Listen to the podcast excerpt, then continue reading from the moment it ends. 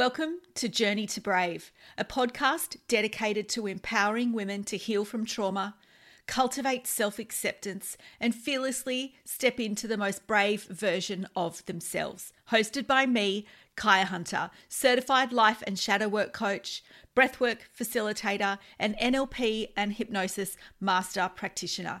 Join me as we dive deep into how trauma and the wounds from our past can affect us how we can heal, find strength, create emotional well being, and ultimately create the life you've always bloody well dreamed of.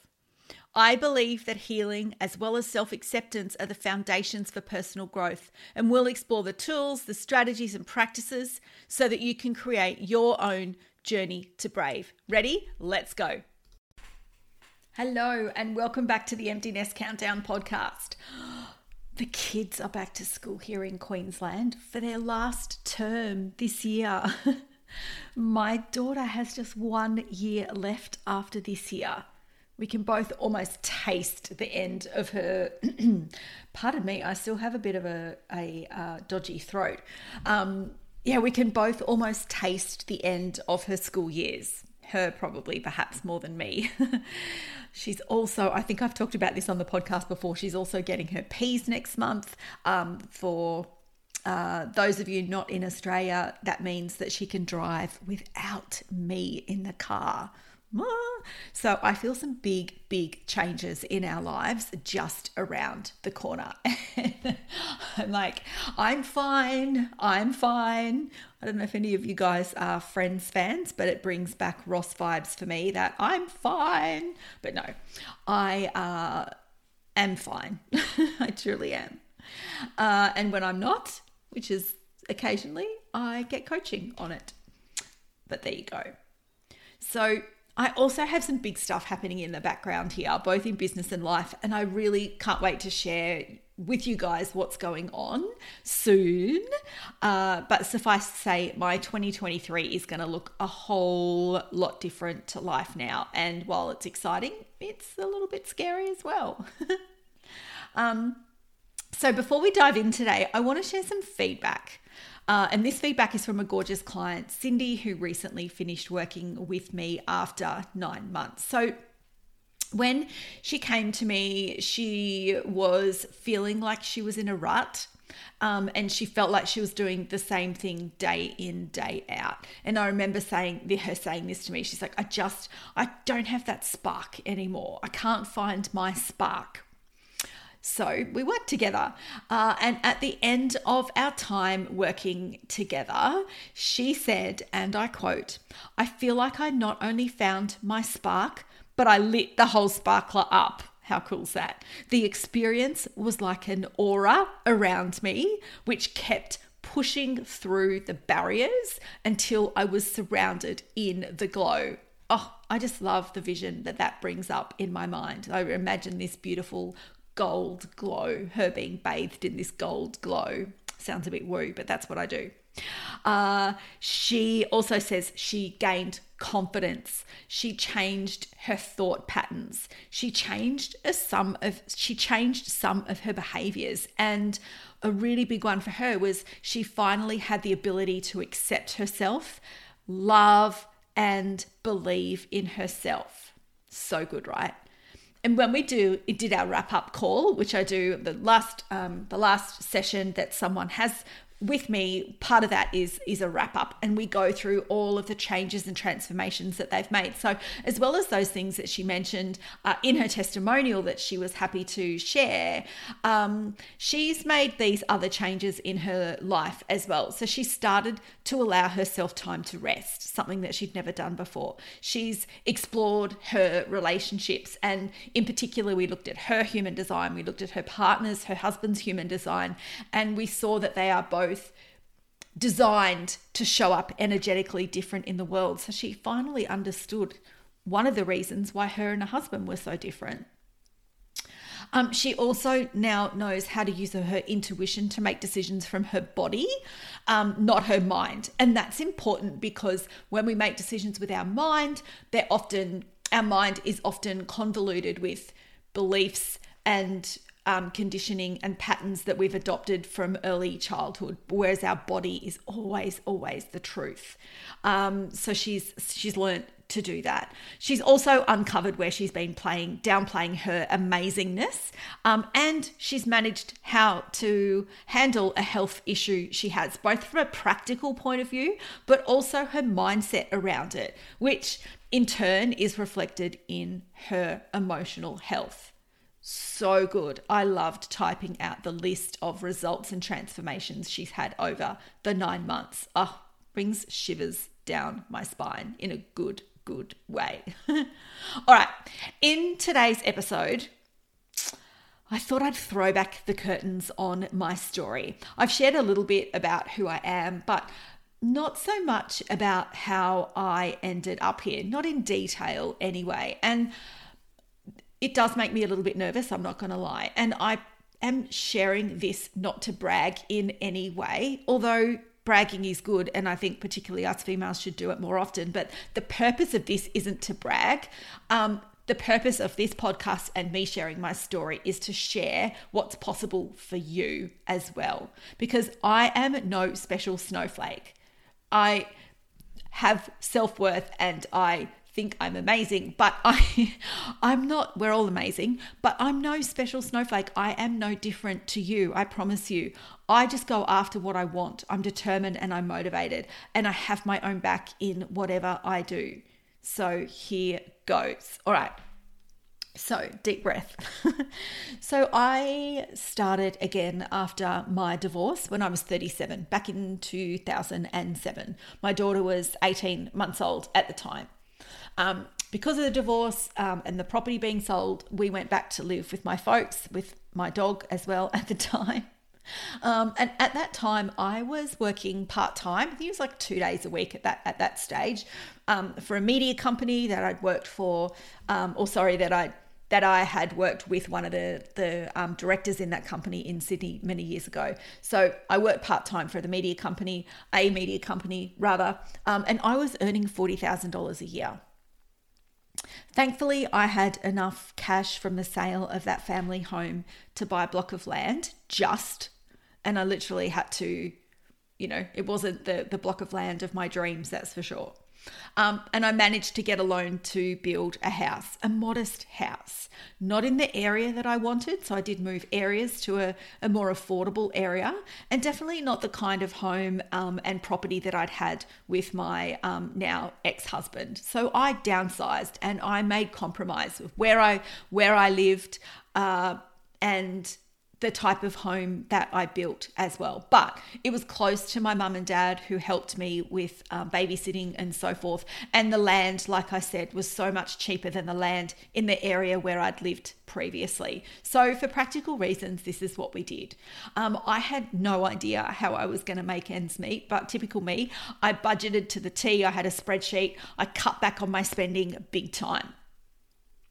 Um, and I managed to increase that $40,000 income um, by increasing my hours gradually over time. I upped it to from two days a week to, you know, three, four, five days a week. Um, and because I was in sales, I started to earn commission again. Oh, sorry, started to earn commission. So eventually I started earning the six figure salary that I'd earned back in Sydney before I moved to Queensland.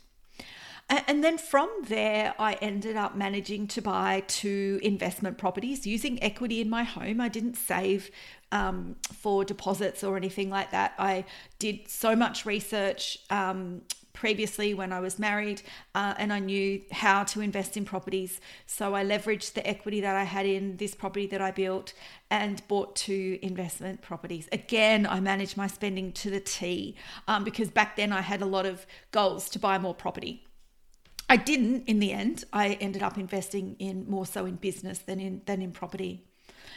But fast forward to 2013, and while I was looking at buying another property, looking at buying to add to the property portfolio, I had this feeling about coaching or teaching women how to invest because I constantly had other women saying to me, Wow, like you've done all that, you're a single mum. Um, how did you manage to buy extra property and so forth? So I got this, I had this feeling about and this longing to sort of teach and coach women about how to invest. And I thought, if I can do it, other single mums can too. We're just not taught how. We're not taught how to invest. So I felt this kind of pulling on my soul that I had to leave media and go help women.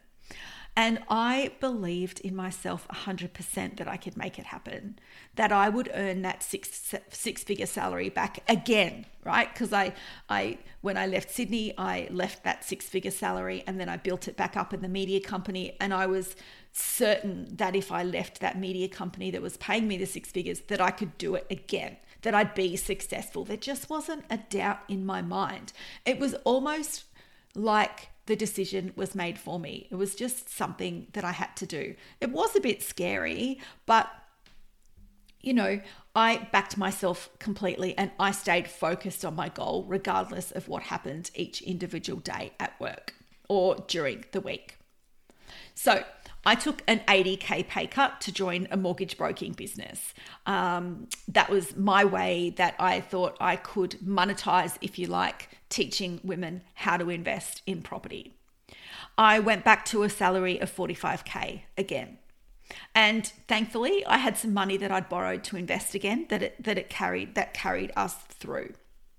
But I worked my ass off because that amount was finite. You know, there wasn't an endless amount of money in the bank. I had a certain amount of time and I had a certain amount of money in the bank. So I worked my ass off for a few years and gradually built back up to a six figure salary. And it was during this time that I met and bought a house with someone who turned out to be a horrible narcissist. And there was a chance that the home that we bought together would need to be sold. But I really didn't want that and fought tooth and nail for it. Um, and thankfully, it didn't need to get sold. And I, I ended up taking over that property. Then, once all that was settled, um, I took over that mortgage broking business in 2018. And those uh, investment properties that I mentioned earlier, I sold um, gradually um, to invest in that business. Again, with a firm belief that I could hit the goals for the in the business that I set for it it has been one of the hardest things I've ever done career wise. And it's tested me time and time again. You know, entrepreneurship ain't for the faint hearted, but it's so worth it.